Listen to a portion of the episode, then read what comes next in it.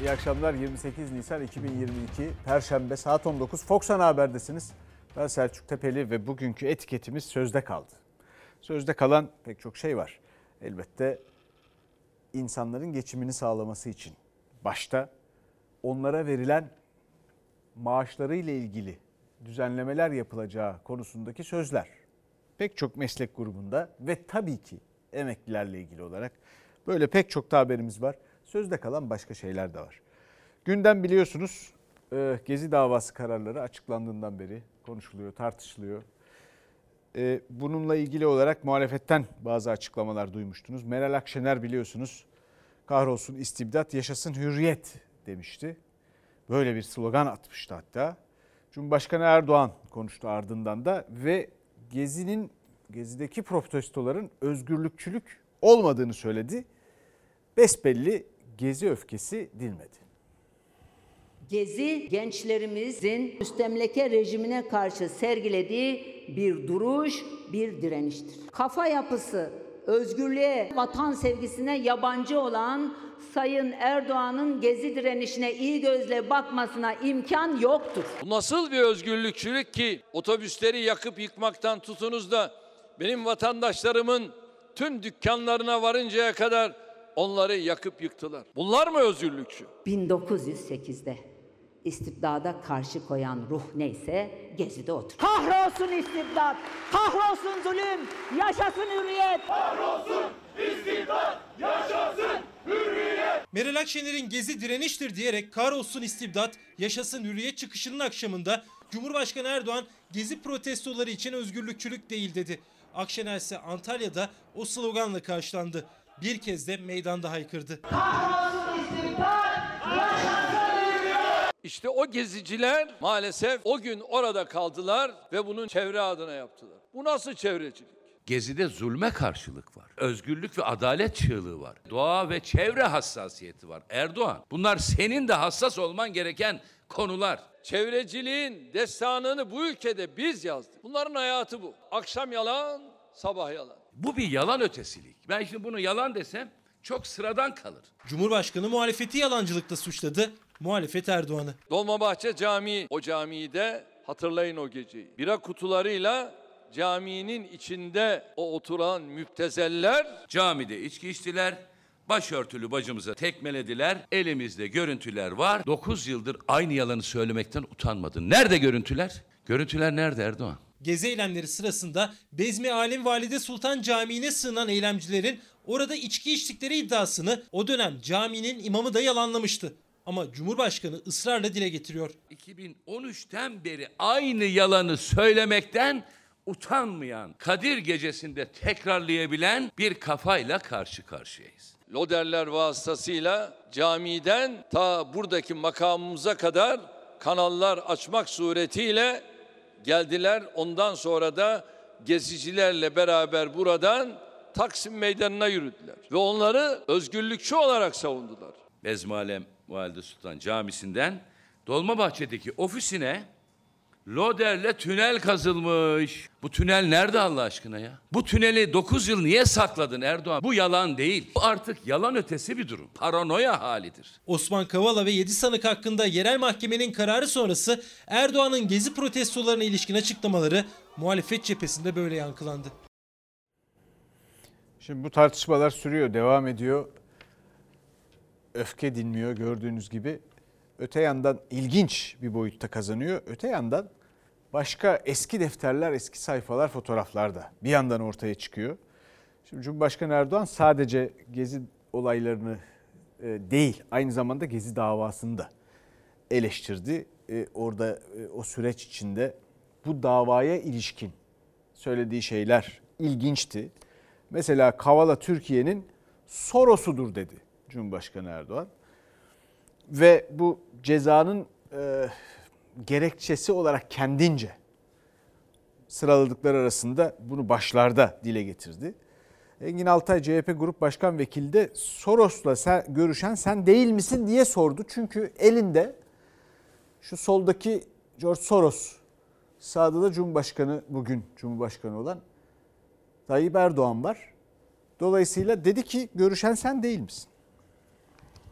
Peki kimdi bu adam? Bu adam Türkiye'nin Soros'uydu. Gezi olaylarının perde arkası koordinatörüydü. Soros'la en çok görüşen Recep Tayyip Erdoğan'dır. Erdoğan rahmetli un akıtan Soros. Erdoğan da pek tatlı bakıyor Soros'a. Cumhurbaşkanı Erdoğan Gezi davasında Osman Kavala için verilen ağırlaştırılmış müebbet hapis cezası sonrası ilk kez konuşurken Türkiye'nin Soros'uydu dedi. Yeni günde de yerli Soros ifadesini kullandı. Muhalefet hem arşivi açtı hem de Türk Ceza Kanunu'nda böyle bir suç tanımı yok dedi. Tamam Soros Türkiye'ye geldiği zaman atın içeriye. Türkiye'ye geldiği zaman siz ona bir ceza veremezsiniz. Yerli Soros gezi olaylarının koordinatörlüğü sebebiyle ki bunun bedelini ödeyecektir. Erdoğan, Egemen Bağış, Ömer Çelik, Erdoğan'ın tam karşısında Soros. Erdoğan millete Sorosçu diye çamur atacağına Soros'la bu masada ne konuştun onu söyle.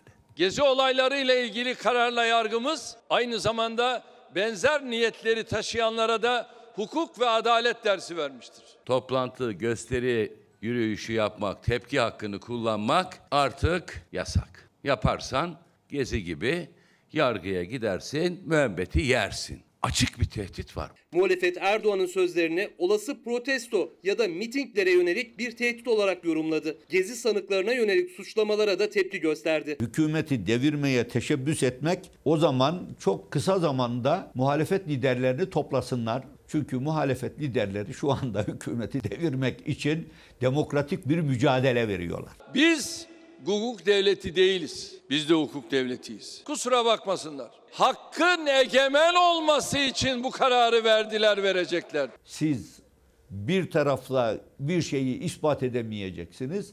Arka tarafından da hükümeti devirme suçundan bir ceza vereceksiniz. Hakimlerden birisi şerhi düştü. Dinleme kayıtlarının yasak delil mahiyetinde olduğu, somut, kesin ve inandırıcı başkaca delil bulunmadığından beraat gerektiği görüşündeyim. Bu tabii ağırlaştırılmış bir müebbettir. Türk yargısının vermiş olduğu bu karara herkes saygı duymak mecburiyetinde. Artık ahimlik iş kalmadı. Bitti o iş. Çünkü burada hüküm giydi. Hüküm giydiği için bu işin ahimle artık alakası yok. tarih önünde Recep Tayyip Erdoğan mahkum olacaktır, hesap verecektir. Andolsun, andolsun, andolsun. Adı Özgür ama soyadı çok garip olan bu zatla ilgili de avukatlarımız davaları açacaklar. Bunlar manevi tazminat davalarıdır. Muhalefet tepkili Erdoğan ise gezi olaylarından 9 yıl sonra çıkan kararı savunuyor. O davada 18 yıl hapis cezasına çarptırılan avukat Can Atalay'ın gezi eylemlerinde gaz fişeğiyle vurulmasına ilişkin yaptığı suç duyurusuysa zaman aşımı gerekçesiyle takipsizlikle sonuçlandı. O karar Atalay cezaevine girdikten sonra tebliğ edildi. Şimdi böyle eski tanıdıklardan memleket için sorun yaratan pek çok isim oldu biliyorsunuz. Dolayısıyla belki de en iyi Cumhurbaşkanı Erdoğan tanıyor içerdikleri tehlikeyi, riski. Bilemiyoruz ki. Şimdi devam edelim. Biz e, bi- biraz önce de, bu gezi öfkesi dinmedi demiştik. İlk haberimizdi. Fakat şimdiki haberimiz Suudi Arabistan'a bir seyahatle ilgili. Suudi öfkesi dindi. Acaba sebep nedir? Kaşıkçı dosyası kapandı. Suudi Arabistan'a gitti Cumhurbaşkanı Erdoğan. Bu seyahatimiz dost ve kardeş Suudi Arabistan'la ilişkilerimizde yeni bir dönemin kapılarını aralayacaktır. Suudi Arabistan'dan gelecek 3-5 kuruş için Türkiye Cumhuriyeti'nin itibarıyla oynuyor. Cemal Kaşıkçı dosyası Suudi Arabistan'a devredildi. Türkiye'de dava kapandı. Cumhurbaşkanı Erdoğan da Suudi Arabistan ziyaretine çıktı. Dost ve kardeş ülke diyerek. Ziyaretim tarihi, beşeri bağlara sahip iki kardeş ülke olarak yeni bir işbirliği dönemini başlatma yönündeki ortak irademizin tezahürüdür. Erdoğan mı gidecek, Sıvap mı gelecek dedim. Gitmiş beyefendi Arabistan'da. Gazeteci Cemal Kaşıkçı'nın 2018 yılında Suudi Arabistan Başkonsolosluğu'nda Riyad'dan gelen bir ekip tarafından katledilmesi sonrası açılan dava 4 yıldır Türkiye'de görülüyordu. Bu konuda neler neler demiş zamanında şöyle bir izleyelim. Bunlar dünyayı enayi zannediyor. Suudi Arabistan belgeleri dinlemek istedi. Ha verelim de ondan sonra bir de bunları yok mu edeceksin? Hesap bu. Ne diyor? Önce belgeleri vermeyiz. Bunlar dünyayı enayi mi zannediyor diyor. Sonra dönüyor dava dosyasının tamamını olduğu gibi devrediyor. Bu korkunç cinayet neden pazarlık konusu yapıldı biliyor musunuz? İşin ucunda para var para. Veliaht Prens'in en yakınında olanlar bu işin aktif rol üstlenicisi. Üzülmemek mümkün değil. Bu kadar zikzak yapmaya da ihtiyaç yok. Birleşik Arap Emirlikleri ve İsrail'le olduğu gibi Riyad yönetimiyle de ilişkilerde yeni bir döneme girildi. Ve tam da bu süreçte Cemal Kaşıkçı dosyası Suudi Arabistan'a devredildi. Muhalefet iktidarın para karşılığı yaptığını söylüyor. Davanın Türkiye'de kapanmasının ardından Cumhurbaşkanı Erdoğan da Suudi Arabistan'a gitti. Gemi karaya oturunca kasada dolar kalmayınca Erdoğan'ın sözlerinin de hiçbir anlamının kalmadığı ortaya çıkıyor. Ekonomilerimizin birbirini tamamlayıcı yapısı, Suda yatırımcılarını Türkiye'nin dinamik yatırım ortamına çeken unsurların başında yer alıyor. Suudi Arabistan hakkındaki sözlerini mali destek karşılığında yuttu. Gerek Hadimül Haremeyn, gerekse Veliaht Prens'le yapacağımız görüşmelerde etraflıca bu konuları ele alacağız. Türkiye Cumhuriyeti'nin onuru, şan ve şerefi Suudi Arabistan konsolosluk bahçesine gömülmüştür. Bu vatana ihanet sayılır. Bu vatanı satmaktır. Cumhurbaşkanı Erdoğan Kaşıkçı dosyasının devrine ilişkin bugüne kadar tek cümle kurmadı. Suudi Arabistan'a giderken de. Daha önce Kaşıkçı cinayetinin arkasında dediği Veliaht Prens'le de görüşeceğini söyledi. Bütün bu gelişmeleri, olayları izliyorsunuz. Bu ülkenin gerçek sahipleri, vergisini veren insanlar, kıymetli seçmenleri olarak siz patronsunuz. Bu ülkenin patronu sizsiniz. Bunları yeter ki unutmayın neyin niye yapıldığını, sonrasında ne olduğunu. Mesela bütün bu yaşananlardan sonra Türkiye küçük ülke mi? Türkiye'yi küçümsedikleri zaman böyle işte o insana dokunuyor. Bu türden senin ülkende işlenmiş bir cinayet söz konusu. Bir de diyorlar ki biz en çok tepkiyi gösteren biziz. Öyle dediler ya son zamanlarda. E, ülke, siz, burada işlendi cinayet.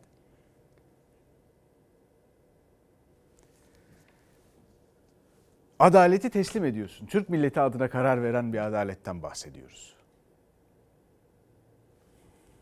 Ve bunu ondan sonra başka bir davanın neticesiyle ilgili olarak da dile getiriyorsun.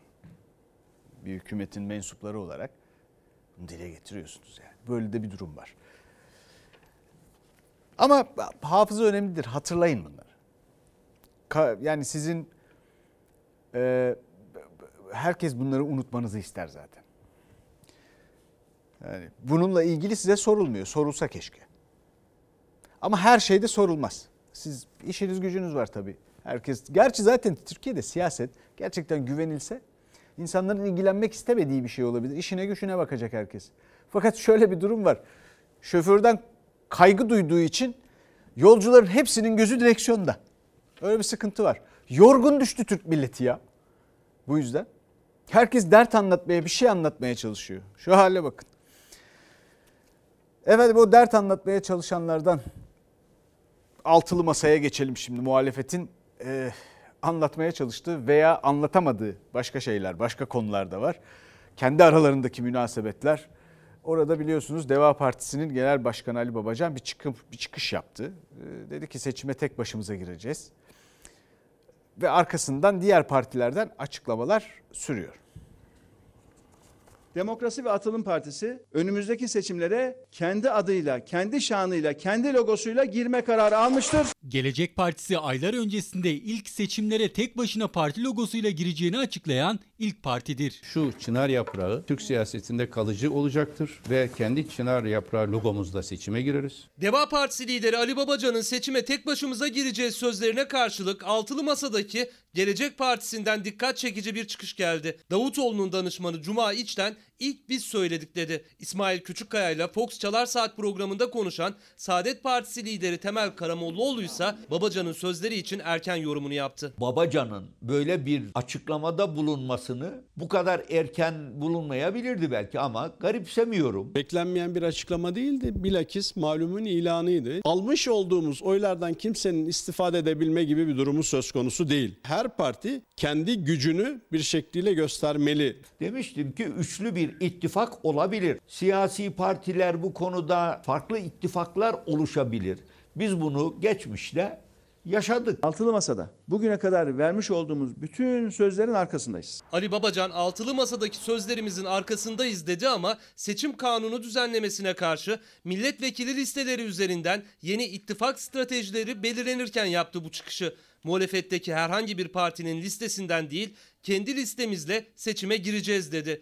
Deva Partisi sözcüsü ise biz zaten ittifakta değiliz cümlesini kurdu. İttifakta biz zaten başından itibaren olmadığımızı ifade etmiştik. Bu altılı masa güçlendirilmiş parlamenter sistem özelinde yan yana gelmiş bir birliktelik. 27. dönem milletvekili seçim oy pusulası. Millet İttifakı var. CHP, Saadet Partisi, İyi Parti.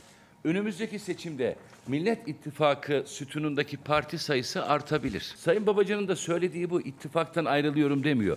Müstakil gireceğim seçime diyor. Bu karardan en fazla da AK Parti cenahının rahatsız olduğunu da görüyoruz. Çünkü o arada kalan kararsızların tamamının birinci önceliği ve tercihinin biz Deva Partisi olduğunu biliyoruz. Deva Partisi sözcüsü İdris Şahin kararsız seçmene yönelik hamle açıklaması yaptı. Babacan'ın son toplantıda değil ama Deva Partisi'nin tek başına seçime girme isteğini liderlere daha önce bildirdiğini söyledi. İşbirliği yaptığımız alanları genişletmek konusunda da güçlü bir iradeye sahibiz. Altılı masada hiç ama hiçbir sorun yok. Babacan'ın hamlesi CHP ve Saadet Partisi'nden masada sorun yok açıklaması. Gelecek Partisi'nin seçime tek başımıza gireceğimizi önce biz duyurduk çıkışı. Ama henüz Davutoğlu açıklama yapmadı.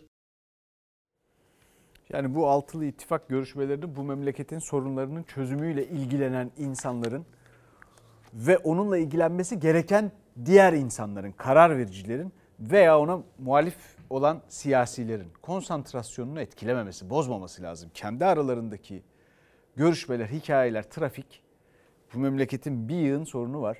Bunlarla ilgili konuşulmasının, bunların üstüne konsantre olunmasının önüne geçmemeli. Tam da zaten onların konsantre olması gereken yer burası. Neden? E çünkü bakalım şimdi enflasyonla ilgili filan yeni bir takım tahminler var.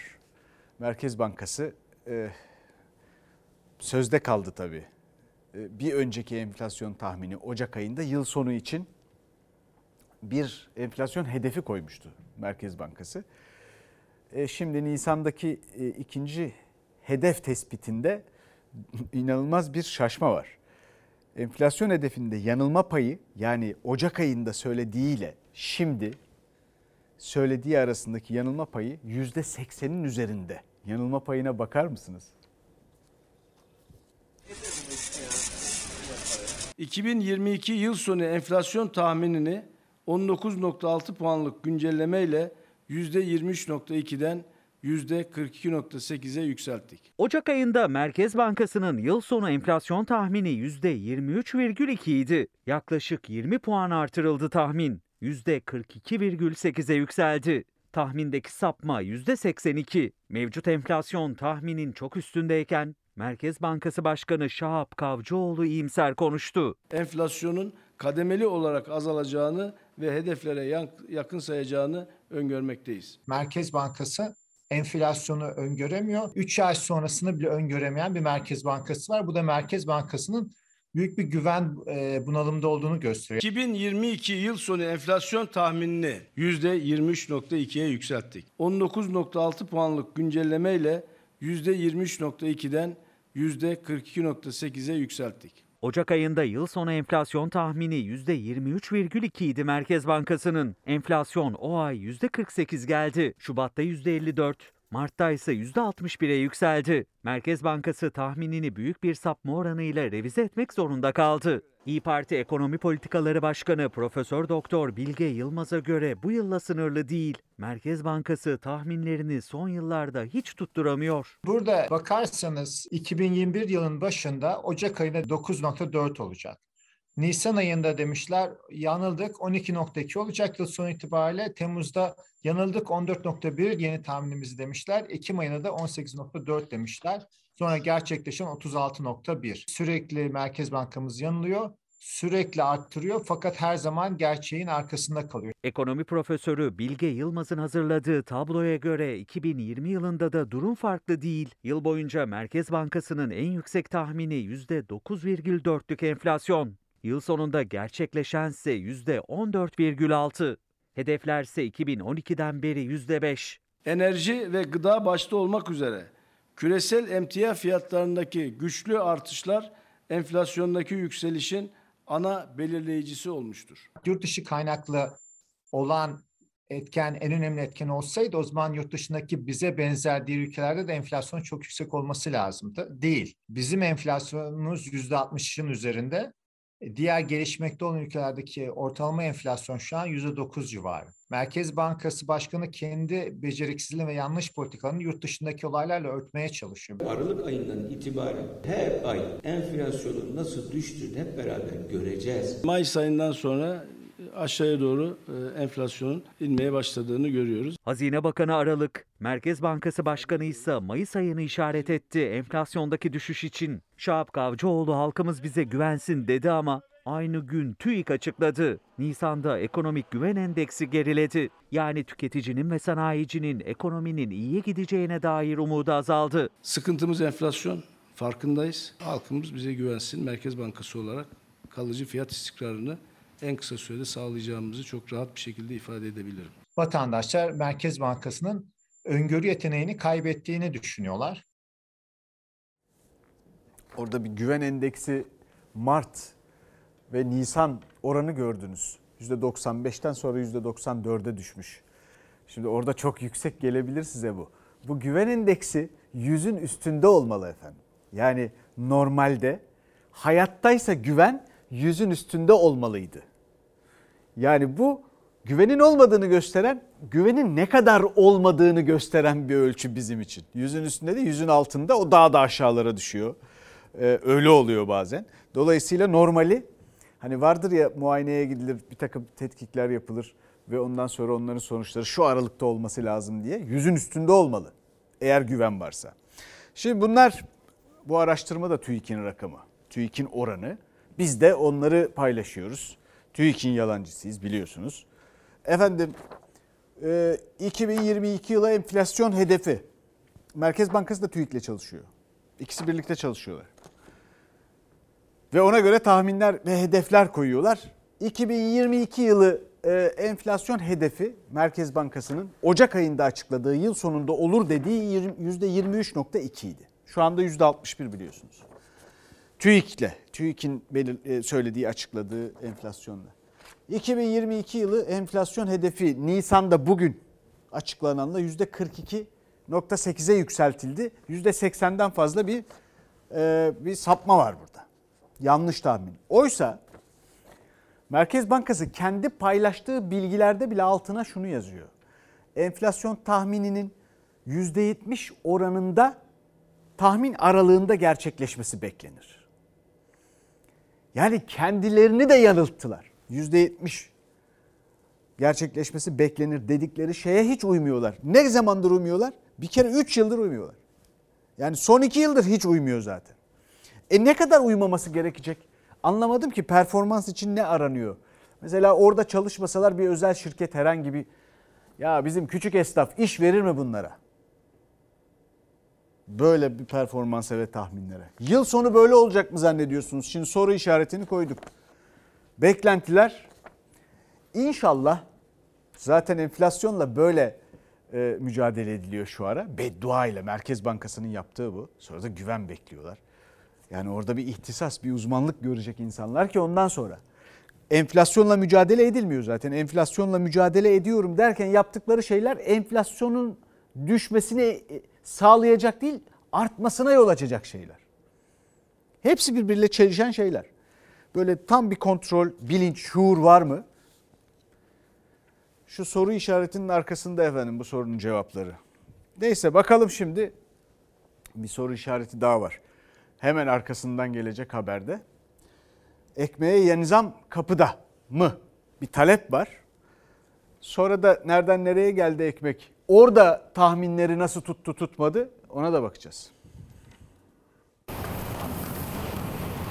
4,5 lira fırında oldu mu alamam. Fakirin bir yedi ekmek o da pahalı olursa alamıyor millet. 4,5 lira olacak Mayıs'ın ilk haftasından itibaren. Yiye bile yiyecek, fırınca batan batacak. 4,5 olur mu ya? Millete üç buçuk fazla geliyor zaten. Ekmeğe bir zam daha geliyor. İstanbul'da fiyatı Mayıs ayından itibaren 4,5 liraya çıkıyor. 230 gram ekmek Kasım 2021'de 2,5 liraydı. Şubat'ta hem gramajı düşürüldü hem de fiyatı 3,5 liraya yükseldi. Ekmek Üreticileri İşverenleri Sendikası Başkanı Cihan Kolivar'a göre %30'a yakın bir zam daha kapıda. 2021 ile 22 ya bu 4 aylık dönemde yüzde 300 zam gelen şey var. Yüzde 300. Maya. Un yüzde 200. Elektrik zaten onun biz hesabından altından çıkamıyoruz. Gelen zamlar elektrik, doğalgaz, sigorta yani kira ödemelerimiz yüzde yüzün üstüne çıktı. Doğalgaz faturası aynı. Geçen sene 8 bin ödüyorduk. Ya bu sene ödeyeceğimiz rakam 15 bin lira. Yani yüzde yüzün üstünde bir rakam. 90 liraya maya alıyorduk. Bugün 270 lira. Geçen sene 160 liraya un alıyorduk. Bu sene yani en kötü un 360 lira. Fırıncılar elektrik ve doğalgaza gelen zamlarla birlikte ekmeğin ham maddesine gelen zamlardan sonra maliyet artışının altından kalkamıyor. Geçen yıl bu dükkana gelen elektrik faturası 1600 lira civarındaydı. Bu yılsa o rakam 3000 liralara dayandı. Fırıncı kapatmamak için zor duruyor ayakta. 4,5 lira olursa halk ekmeğe kayacak. Arada bir uçurum olacak. Yani 2 lira, 4,5 lira. 5 ekmek, 10 ekmek alan var. Bu sefer hepsi halk ekmeğe kayacak. Bu sefer de ekmek satışı olmayacak. Alamam yani, alamam. Yine halk ekmeğine devam. Kaç ekmek alacaksınız? Günde 10 tane. 8 kişiyiz. Fırında alamıyoruz ki fırında. Zaten bir ekmek için saatlerde bura bekliyoruz. Her gün böyle bir şekilde bekliyoruz yani. Asgari ücrete gel de geçin. Nasıl geçineceksiniz? Halk ekmek büfelerinde ekmek 2 liraya satılıyor. Yani fırın fiyatının neredeyse yarısına. Bu uzayıp giden kuyruksa biraz daha ucuza ekmek alabilmek için ekmeğe gelecek yeni zamdan sonra bu sıranın daha da uzaması bekleniyor. Kuyruk olduğu zaman e, 45 dakika aldım beklediğimiz oluyor yani. Pazarın sonuna kadar uzuyor bazen. Valla sıra buraya bekliyoruz fırınlara ya- yani yanaşmıyoruz. Pahalı olduğu için. Vatandaşın hakiki alma gücü yok. Zam geliyor ama fırıncı da kara kara düşünüyor. Yani satamıyoruz ekmek, alamıyor millet. Fırının yolunu çoktan unuttu tüketici. 2 liralık halk ekmek bile zorlarken bütçeyi yeni zammı düşünmek bile istemiyorlar. Alamıyoruz. Alamıyoruz. Sen yemeyeceğim ekmek. Halk ekmeğine nereden gideceksin? Halk bekle kuyrukta. Ben 70 yaşındayım. Ben yaşlıyım. Ben geldim gidiyorum. Ben kuru ekmekle de geçinirim. Siz ne yapacaksınız siz? Şimdi bakalım ekmeğe. 2021'in Kasım'ı geçen yıl Kasım 230 grammış. Ha, Siz zannediyorsunuz ki sadece zam geliyor. Hayır. Ekmek de küçülüyor. O da hafifliyor, zayıflıyor. Ekmek rejimde. Ekmek. Bu yeni modelle AK Parti döneminin iktidarının en parlak modellerinden biriyle karşı karşıyayız. Ekmeği zayıflatma ekmek rejimi modeli bu. Ekmek form tutuyor yani. Bakın üç- 230 grammış 2,5 lira. Sonra Şubat 2022 210 grama düşmüş 3,5 liraya çıkmış. Sonra Mayıs'ta ne olacak? Şimdi talep edilen 4,5 lira. Gramı bilmiyoruz. O da soru işareti. Anoreksi olmasa bari. Yani insanlar tartamıyor tabii. Alıyorlar götürüyorlar. Bizim ekonomimiz de aynı şeyi yaşıyor. Şu ekmekte gördüğünüz durum var ya. Bakın bizim milli gelirimiz eriyor. 15 sene öncesine dönecek. Bu yıl içinde, bu yılın sonuna doğru bu bekleniyor. Dolarla karşılaştırıldığında, kıyaslandığında, dolardan bakıldığında. Reel olarak yani. 15 yıl öncesi, 15 yılı kaybedecek Türkiye. Bu yanlış kararlarla. Enflasyon hiç de öyle düşünüldüğü, söylendiği gibi şimdi önümüzdeki 3 ay sonra bakacağız bakalım ne diyecekler. Öyle mi olacak? Göreceğiz. Bu arada tabii insanların maaşları eriyor. Alım gücü zayıflıyor. Hatta alım gücü yok. Yok. Yani bu insanlara verilen maaşla bir alım gücünden filan bahsedilemez. Nasıl buna razı olduklarına benim aklım ermiyor. Nasıl kulak asmadıklarına, emeklinin taleplerine niye kulak asmadıklarına hakikaten aklım ermiyor. Verilen sözler kalıyor, sözde kalıyor. Ve bununla ilgili kaygılanmamalarına da aklım ermiyor. Neden? E çünkü bu ülkenin en büyük seçmen grubu emekliler. Yani bir parti kursa emekliler kesin iktidardalar. Ve o kadar emin ki iktidar anladığım kadarıyla emeklilere size Umurunda değilsiniz yani. Umurlarında değilsiniz hiç. Söyledikleriniz, talepleriniz, maaşlarınız geçinebiliyor musunuz, geçinemiyor musunuz? Bu ülkeye ne kadar hizmet ettiniz? Hiç dikkat etmiyorlar. Sizden eminler. Öyle anlaşılıyor. Emekli zam istiyor. Onlar da vermiyor. Maaş kiraya yetmiyor. Faturaları ödeyemiyoruz. Üç tane de torunum var. Ne yapacağım ben? Bana 1100 lira para verdi. Cebimde şu anda 350 lira para kaldı. Kendi karnımızı doyuramıyoruz. Bir kahvaltı yapamıyoruz doğru dürüst. Utanç duyuyoruz yani bu şimdiki durumdan. Ben bugün pazara gideceğim. Cebimde şu anda 50 lira param var. Bu bayramda torunlar eğer maaş alamazsam onlara harçlık veremeyeceğim. Bu bir dedenin duygulandım yani. Torunu elini öptüğünde duygulanması gerekirken torununa harçlık veremeyeceği için duygulanıyor emekli. Bayram alışverişi yerine sokakta seslerini duyurmaya çalışıyorlar. Maaşları zaten yetmiyor. Bayram ikramiyesinden yana da yüzü gülmedi emeklinin. Bayram promosyonları suya düştü. 1100 lira eski paraya talim ediyoruz. Her şey zam geliyor, yüzde yüz zam geliyor. İkramiye hiçbir zam gelmedi. Nasıl oluyor bu? İçiniz buruk öyle. Zaten o bayram gelmeden önce o sıkıntıyı yaşıyorsunuz. Acaba ne verelim, nasıl ne kadar mutlu edebiliriz diye. Çok burukuz. Neden biz gönlümüzce güzel bir sofra hazırlamayalım, torunlarımız mesela bayram hazırlığı yapmayalım, tatlılarımız, her şeyimiz olsun soframızda ama yok. Bayrama birkaç gün kala emekliler bayram alışverişine çıkardı. Çocukları, torunları gelecek diye sofralar kurulur, bayram harçlığı hazırlanırdı. Ancak bugün emekliler geçinemediklerini haykırmak için meydanlardalar. Sayıları 14 milyona dayanmış emeklerin 8 milyon 500 bin kişisi asgari ücretin altında maaş almaktadır. Bu kez emekliler İstanbul Beykoz'da bir araya geldi. Çalışma Bakanı en düşük emekli maaşını yükselteceği vaadinde bulundu ama emeklilerin yarısından çoğu asgari ücretin de açlık sınırının da çok altında maaş alıyor. En azından taze meyve sebze alabilecekleri bir maaşın hayalini kuruyorlar. Kendiniz geçinebiliyor musunuz? Ben geçinemiyorum. Marketlere gidiyorum, çıkmalardan alışveriş yapıyorum. Yani kendim tezgahtan alışveriş yapamıyorum. Öyle geçiniyoruz. Biz bayramları falan bir kenara bırakmışız. Sadece e, günübirlik geçinmenin e, şartlarını zorlamaya çalışıyoruz. Bayram parası aldım. 1 milyon 100 lira torunuma mı vereceğim? Çocuğuma mı vereceğim? Kime vereceğim bu paradan?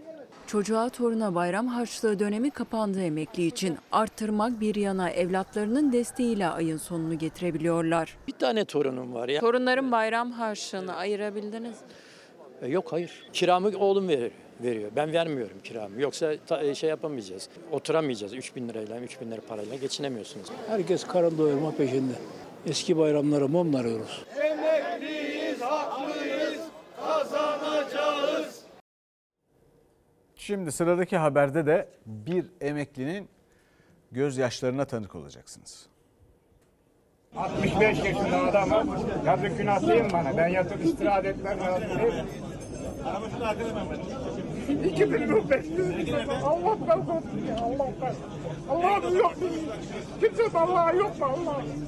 Emekli maaşım yetmiyor, yaşamak için bu yaşta çalışıyorum derken gözyaşlarına boğuldu. Antalya'nın Muratpaşa ilçesinde esnafı ziyaret eden İyi Parti lideri Meral Akşener bir dokundu bir ah işitti. 2500 lira 8 tane ocağın karşısında çalışıyorum. 8 tane. Nereye yazık değil mi günah değil mi? Kaç yaşındasın? 61 yaşındayım. Emekli maaşın kaç? 2 milyon 524 lira. Bir buçuk milyar lira kira veriyoruz en kötü evde. Emekli maaşıyla geçinemediğini söyledi döner ustası. Akşener de vatandaşların kendisine verdiği evlilik yüzüklerini göstererek Erdoğan'a yüklendi. Birden çok maaş alan AK Partili bürokratları hatırlattı. geldiler. 5 maaş, 10 maaş alan danışmanlar oldu. 11 maaş alan müdürler oldu. Haram olsun, zıkkım olsun. Meral Akşener bir kez daha sandık ve demokrasi vurgusu yaptı. Elektriği kesilmiş aileler var bu ülkede. Onların elektrik parasının karşılığı sadece Beşiktaş'ın ikisinin vergisinin silinmesi kadar ondan biraz böyle bir ülke olduk. Bunun yolu sandıkta helal oylarımızla demokrasiyle bu sistemi devşirmektir. Ardı ardına gelen zamlar, artan maliyetler, biriken borçlar esnafın da vatandaşın da tek gündemiydi. Döner büfesinde çalışan 61 yaşındaki emekli ise Akşener'e yaşadığı geçim sıkıntısını anlatırken gözyaşlarına engel olamadı. 2000 lira bekliyorum. Allah'tan korkun ya Allah'tan. Allah'ım yok? Kimse Allah'a yok mu Allah? Beraber el ele verip düzelteceğiz ya. Yani- Bak, en düşük emekli maaşının asgari ücret olması gerekiyor. Biz sizin onun için destekliyoruz, onun için söylüyorum. Bu yapacağın gözümüzden korkuyor da haklıyor. Adaletin olmadığı yerde hiçbir şey olmaz. Emekli maaşı yetmediği için çalışan döner ustasının yanından ayrıldı Akşener. Bir başka dükkana geçti. Orada da öğrenci olan ama ailesine destek olmak için çalışan bir genç kızla karşılaştı. Öğrenciyim. Aynı zamanda çalışıyorum. Ay ne güzel. Peki öğrenci olarak kızım geçinebiliyor musun? Zaten şu dönemde öğrenci olunmasa bile bir ailenin desteğiyle geçinebilmek bile bir zor. Emekli de öğrenci de esnaf da dertliydi. Esnaf Akşener'e siftah yapamamaktan yakındı. Sabahtan beri kaç müşteriniz oldu? Parayı sormuyorum. Satın alan. Sabahtan beri hiç müşterimiz yok. Siftah yok mu? Yok yok. Kemal Kılıçdaroğlu Cumhuriyet Halk Partisi Genel Başkanı elektrik kesintisiyle biliyorsunuz gündemdeydi. E, fatura ödendi, elektrik geldi.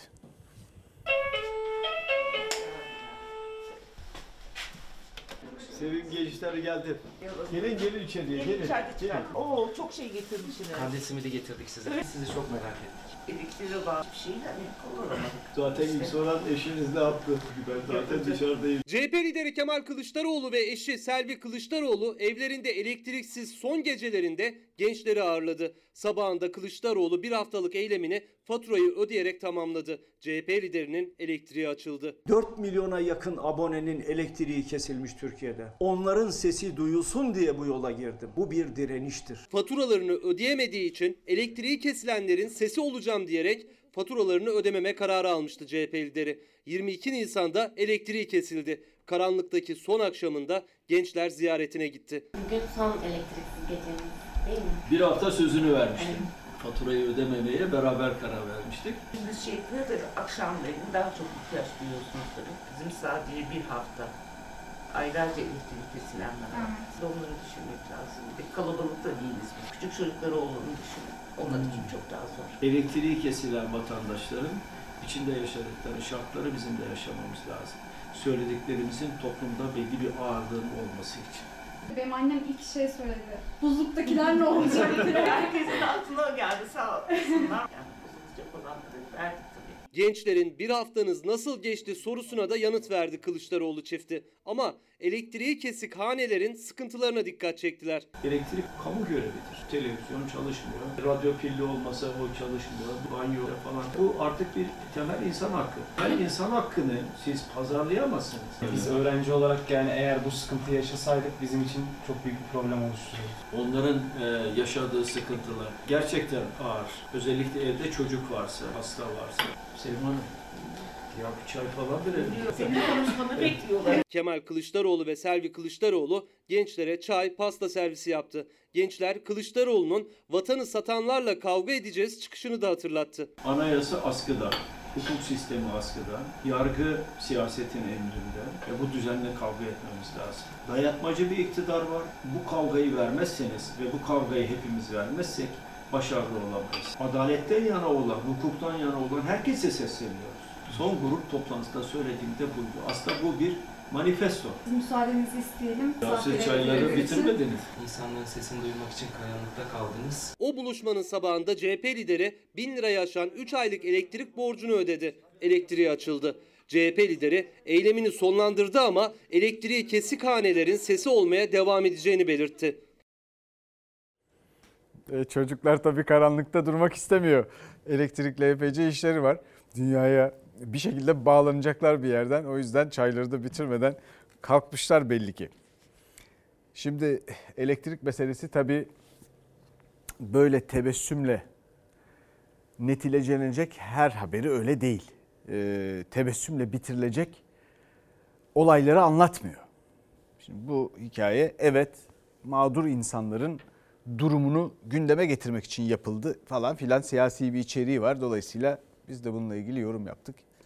Fakat bir de solunum cihazına bağlı hastalar var. bu ülkede. Onlar elektrik harcıyorlar. Yani nefesleri elektriğe bağlı. Onların bununla ilgili sözler verildi. Yardım edilecek diye. Sadece Aile ve Sosyal Hizmetler Bakanlığı bunun karşısında sadece 144 haneye elektrik desteği sağlıyor. Sadece 144. O da sadece 200 lira yaklaşık. Yani yardım vaadi sözde kaldı.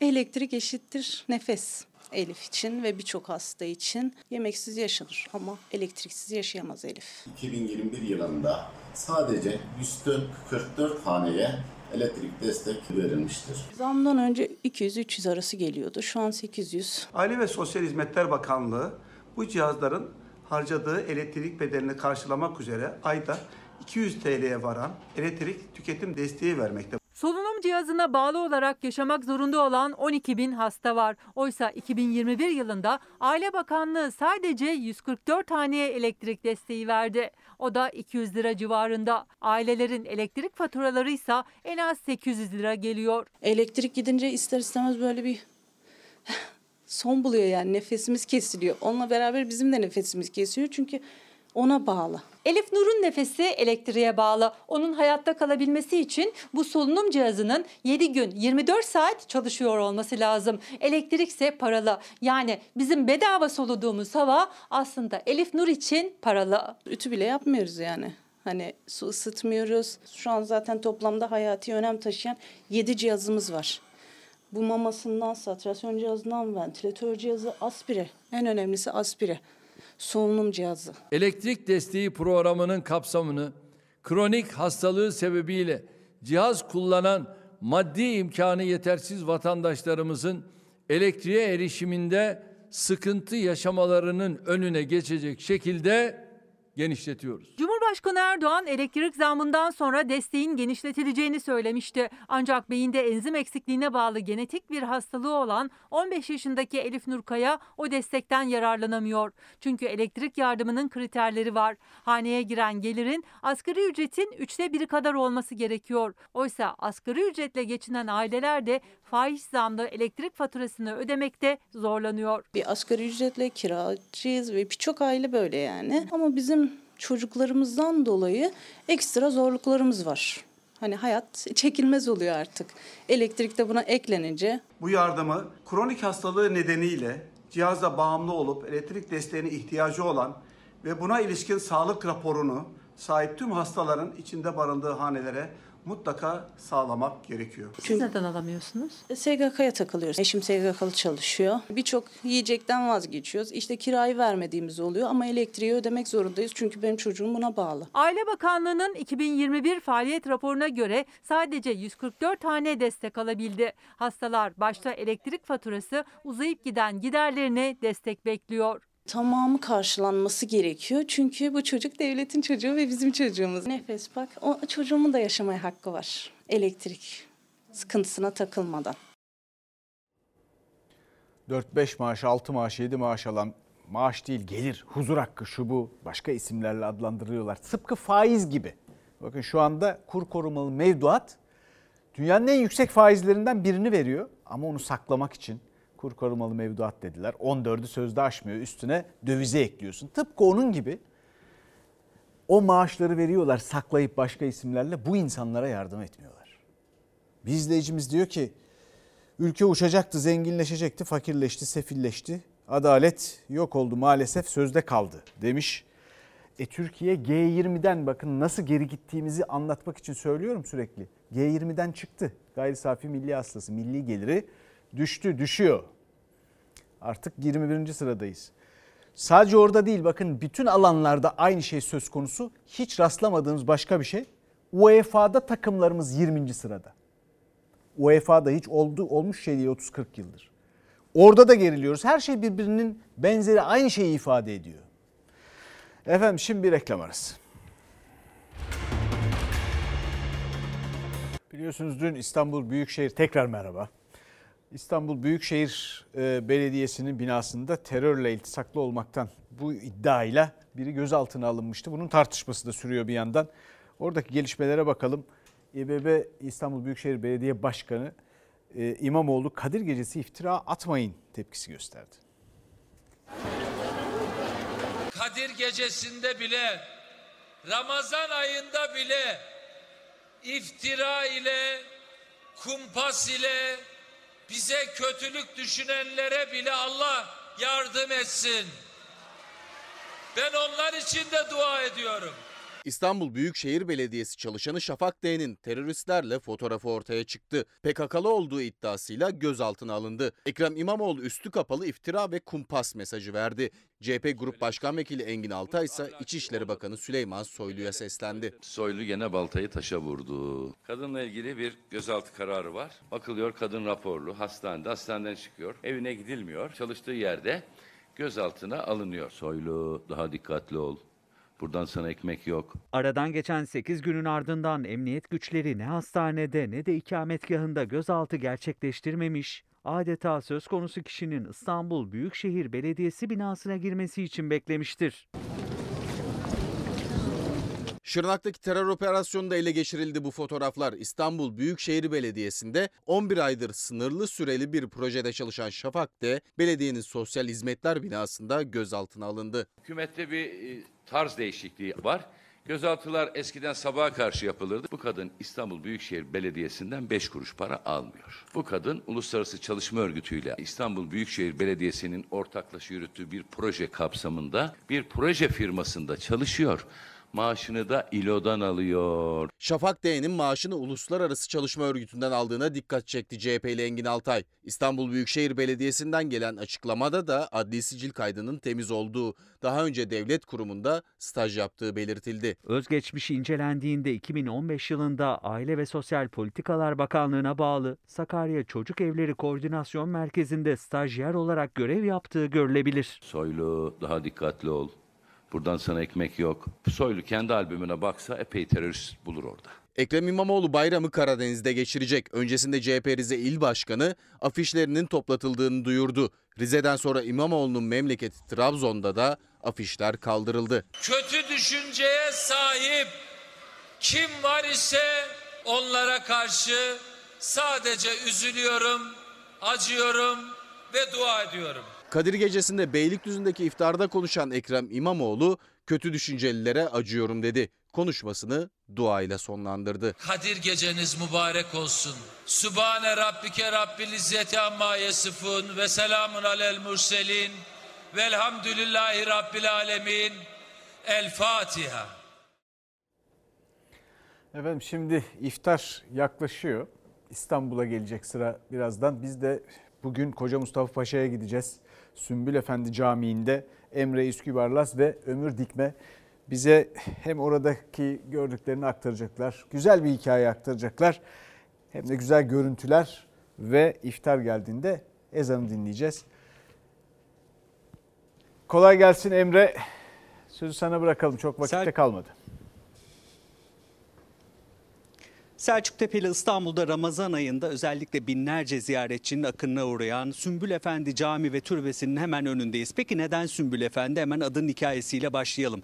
Hocası bir gün talebelerinden kendilerine çiçek koparıp getirmelerini ister. Kendilerinden çiçek ister, derse öyle gelmelerini ister. Tabii e, öğrenciler gider çok güzel çiçekleri koparır öğrencilerine verir. O öğrencilerden biri de Sümbül Efendi'dir ama hiçbir çiçeği koparmaya kıyamaz. Yerde bir kuru sümbül bulur koparılmış alır onu hocasına götürür ve bunu da hocasına anlatır. Hocası bundan çok etkilenir ve ona Sümbül Efendi adını verir. Dönemin ünlü e, din adamlarından biridir Sümbül Efendi. Sümbül Efendi'nin türbesinin hemen 7 adım yanında kendi vasiyetidir aslında o türbenin oraya yapılması. 7 adım yanında çok önemli bir kabir vardır. İşte bakın Peygamberimiz Hazreti Muhammed'in torunu, Hazreti Hüseyin'in kızları, Hazreti Fatma ve Hazreti Sakine'nin işte bu kabirde, bu kabirlerde yattığı rivayet edilir. İşte buraya gelenler de burada dua eder, semaya ellerini açarken gözlerinden yaş akar. O yüzden bu cami gerçekten çok önemlidir. İşte 850 yıllık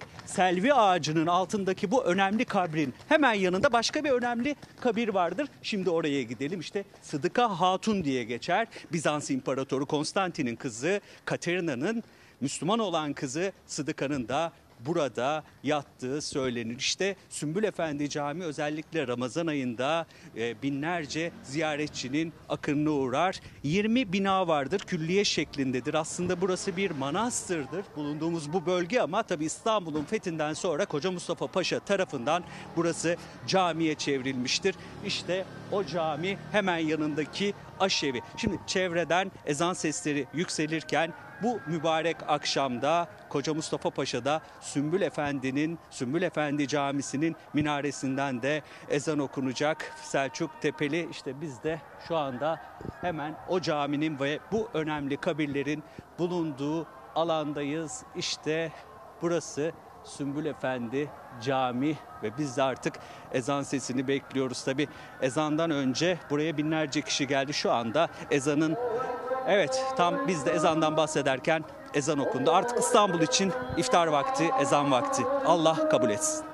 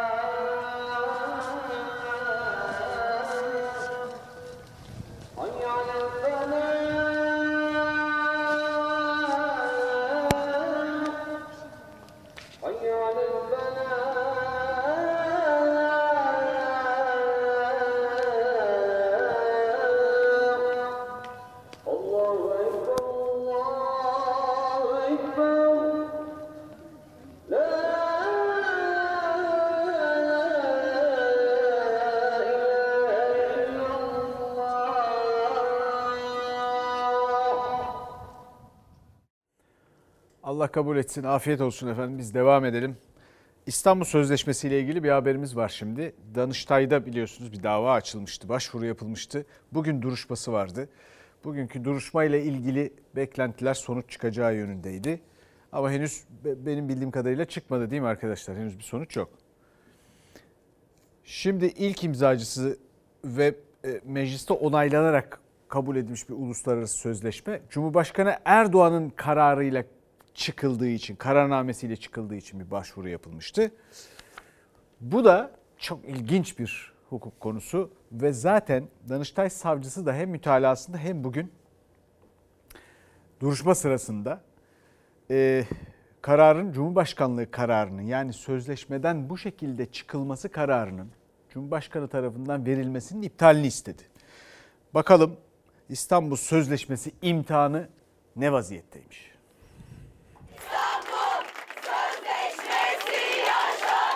Olumsuz karar çıkarsa o saatten sonra hiçbirimizin yaşam hakkının bu kadın ve erkek olarak çocukların istismarı noktasında güvencesiz bir ülkede yaşayacağız. Hukukçular, sivil toplum örgütleri, kadın federasyonları, muhalefet ve davalı taraf Cumhurbaşkanlığı. Türkiye'nin Cumhurbaşkanı'nın imzasıyla İstanbul Sözleşmesi'nden çekilme kararının iptali için Danıştay'da görülen davadaydı gözler. Mahkeme heyeti değil ama Danıştay savcısı son sözünü söyledi. Sözleşmeyi fesheden Cumhurbaşkanı kararının iptalini istedi. Sözleşmeden çekilme kararının iptalini talep ederiz. Kadınlarımız lehine yaptığımız bunca düzenleme varken bir avuç sapkına da meydanı bırakmayacağız. Ankara kriterleri der ve yolumuza devam ederiz. 2011 yılında Türkiye'nin ilk imzacısı olduğu ve mecliste onaylanarak yürürlüğe giren kadını, çocuğu ve şiddete karşı koruma yükümlülüklerini içeren İstanbul Sözleşmesi'nden Cumhurbaşkanı Erdoğan'ın imzasıyla çıktı Türkiye. Cumhurbaşkanlığı kararnamesi ile yapılan açıkça meclis yetkisinin gasp edilmesidir.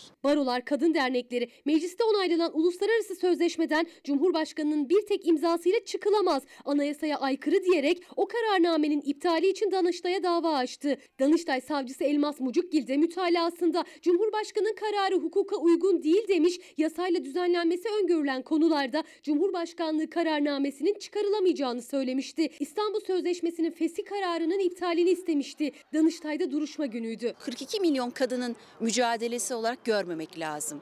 Bu 84 milyonun mücadelesi. Çünkü İstanbul Sözleşmesi bir insan hakkı sözleşmesiydi. Kadın örgütlerinin yanı sıra Ankara ve İstanbul baroları da Danıştay'da görülecek dava için Ankara'ya geldi. Gördüğünüz gibi şu anda Danıştay'ın kapısı oldukça kalabalık ve herkes içeri girmeye çalışıyor. Türkiye'nin dört bir yanından kadınlar ve bine yakın avukat Danıştay'daydı. Tarihinde ilk defa bir dava geniş katılım nedeniyle kurumun tören sonunda yapıldı. İçeri girmek isteyen kadınlarla polis arasında gerginlik de yaşandı. Davalı taraf yani Cumhurbaşkanlığı sözleşmenin sona erdirilmesi kadına yönelik şiddetle mücadelede aksamaya yol açmıyor diyerek savunma yaptı. Kadın dernekleri ve barolar kadına yönelik her geçen gün artan şiddete dikkat çekerek sözleşmenin kararname ile fesih anayasaya aykırı dedi. Danıştay savcısı da son sözünde Cumhurbaşkanlığı kararının iptalini istedi. 10. Daire Başkanı kararın daha sonra yazılı olarak açıklanacağını söyledi. Şimdi o kadar ilginç ifadeler ki işte niye boşuna diyorum demiyorum. Hatırlayın bunları. Patron sizsiniz diye boş. Bunları hatırlamak lazım. Şimdi Cumhurbaşkanı Erdoğan diyor ki bir avuç sapkın bu sözleşmenin içinde kadını aile içi şiddetten korumak için 66 maddelik bir sözleşme. Birçok madde var. Bu sapkınlık nerede? Bunu söyleyen varsa bilmiyorum. Yani bir yerlerde görürüz belki anlarız. Fakat yolumuza Ankara kriterleriyle devam ederiz dedi Cumhurbaşkanı Erdoğan. Ya İstanbul Sözleşmesi diyen de bizdik zaten. Devam edebildik mi? Edemedik. Şimdi Ankara kriterleri desek ne olacak? Daha önce Avrupa Birliği konusunda da Ankara kriterleri denmişti. Maastricht kriterleri diye Ankara kriterleriyle yürürüz. Ankara kriterleri olmuyor. Öte yandan bu sözleşmeyi gündeme getiren biziz. Bir vaka kadının gördüğü bir şiddet ve onu koruyamayan polis nedeniyle Avrupa İnsan Hakları Mahkemesi'ne mahkum edildik. Sonra bunun başka ülkelerde de örnekleri olduğunu görünce Avrupa Konseyi bununla ilgili bir uzmanlar heyeti teşkil etti. O heyette Feride Acar var profesör. 7 kişilik heyette bu sözleşmeyi yazdılar hazırladılar. O dönem Türkiye Avrupa Konseyi'nde dönem başkanı. Ve biz üstlendik bunu ve sözleşmeyi hazırladık. Üstelik bir itibar yakaladık. Yani bir mahkumiyetten bambaşka bir duruma standart belirleyici öncüye geldik. O pozisyona geldik. Efendim. Sonra da kontrol mekanizmasının başına da Feride Acar geçirildi. Biz yazdık bunu.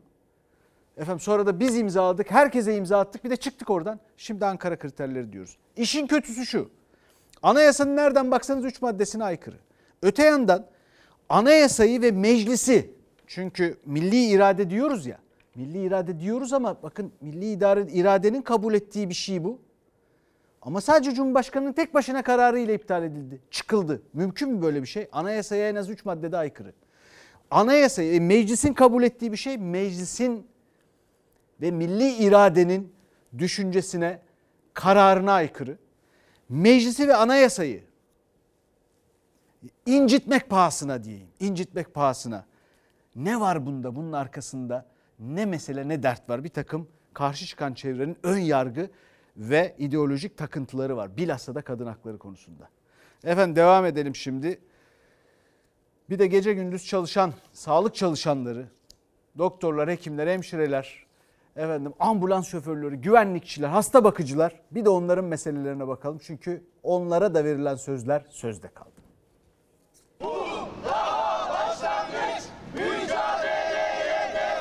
Ben söyleyeyim hani ne kadar aldığımı. Bu ay 8900 lira aldım ama yani çok ciddi ameliyatlar yaptım. Beyin tümör ameliyatlarında bulundum. Gece sabaha kadar ameliyat yaptım. Ancak hani bu kadarını alabiliyorum. En kritik ameliyatlara giriyor, hayat kurtarıyor ama aldığı maaş 8900 lira beyin cerrahının döner sermayeden gelenle tuttuğu nöbetlerle yoksulluk sınırına bile ulaşamıyor. Diğer sağlık çalışanları ise açlık sınırında. Böyle bir üst düzey gerçekten uzmanlık gerektiren, gerçekten emek gerektiren, gerçekten ciddi konsantrasyon gerektiren bir işi bu şartlarda yapıyor olmak gerçekten acı. Bir uzman doktorun yetişmesi için 10 yıldan fazla emek vermesi gerekiyor. Sonrasında da aldığı risk, yaşadığı stres ve buna karşılık aldığı bedelse ne yazık ki emeğinin karşılığı olmuyor. İşte bu yüzden doktorlarla birlikte diğer sağlık emekçileri de emekleri görülsün ve karşılığı verilsin diye 1 Mayıs öncesinde seslerini duyurmaya çalışıyorlar. Açlık sınırında bir yaşamı reva gören, özgürlüklerimizi ortadan kaldıran bu düzenin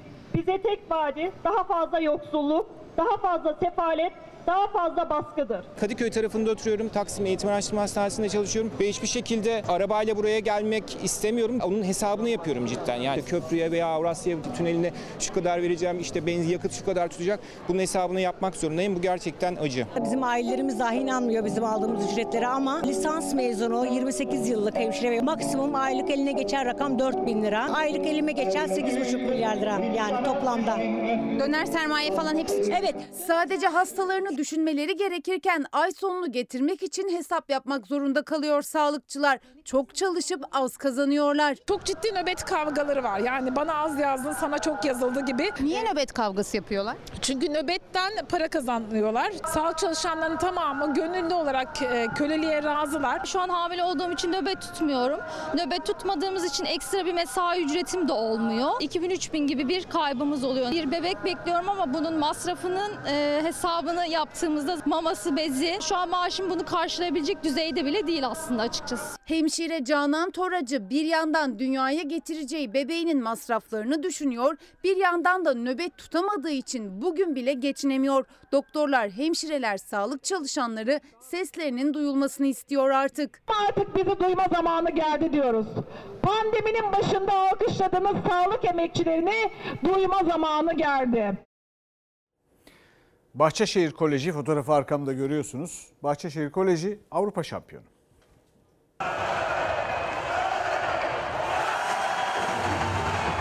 Adlarını tarihe altın harflerle yazdırdılar. Avrupa şampiyonu oldular. Bahçeşehir Koleji basketbol takımı İstanbul'daki final maçıyla Avrupa Kupası'nın sahibi oldu. Kupayı Türkiye'ye armağan ediyorum.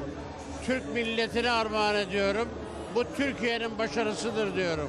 Rahatladık, aldık. Özellikle de Avrupa Kupası olunca bu e, insan iki kez gururlanıyor. Çünkü hem kendi e, grubu için, kendi Evet. kurumu, kendi takım için gururlanıyor. Hem de ülkemiz Ama bir için. de ülkeye de bir Avrupa Kupası kazandırmak bak. apayrı bir şey oluyor. Hakikaten kalitemize, e, kazanmaya olan arzumuza, isteğimize e, oldukça güveniyorduk. E, planımızı da iyi yaptık, iyi çalıştık. Hiç vazgeçmedikleri kupa hedefiyle Türkiye'nin göğsünü kabarttı Bahçeşehir Koleji basketbol takımı. Üstelik sadece 5 sene önce kurulan bir takımla geldi bu başarı. Bahçeşehir Koleji İcra Kurulu Başkanı Hüseyin Yücel, şampiyonluk sabahında Çalar Saat'te İsmail Küçükkaya'nın konuğuydu. Seyirci, taraftar mükemmeldi. Hatta e, maçtan yaklaşık 3-4 saat önce e, FIBA'nın resmi e, Twitter hesaplarından şöyle bir paylaşım yapıldı. Europe Cup'ın seyirci rekorunu kırdınız diye. Biz kendi kulübümüzün zaten seyirci rekorunu kırdık ama aynı zamanda da Avrupa Kupası'nın da seyirci rekorunu kırmış olmamız hakikaten bu da apayrı bir gurur oldu. Biz bunu takım olarak kazandığımız için mutluyuz, gururluyuz. Çok teşekkür ediyoruz bizi destekleyen herkese. Final karşılaşmasında İtalyan rakibini 90-74'lük skorla mağlup etti Bahçeşehir Koleji. En büyük destekçileri de taraftardı. Onların heyecanı sporcuların heyecanına karıştı. Sahada büyük coşku yaşandı. Şimdi hedef Şampiyonlar Ligi. Önümüzdeki sene inşallah Şampiyonlar Ligi'nde mücadele edeceğiz. Orada da yine bir e, kaliteli bir kadroyla, e, iddialı bir kadroyla adımızdan söz ettireceğimize ben e, hiç şüphem yok. Efendim şimdi bir reklam aramız daha var. Bizden sonra Mahkum var yeni bölümüyle. Yarın görüşmek üzere. İyi akşamlar efendim. Bin can feda bir tek dostuma Her köşesi cennetin ezilir yerler için Bir başkadır benim memleketim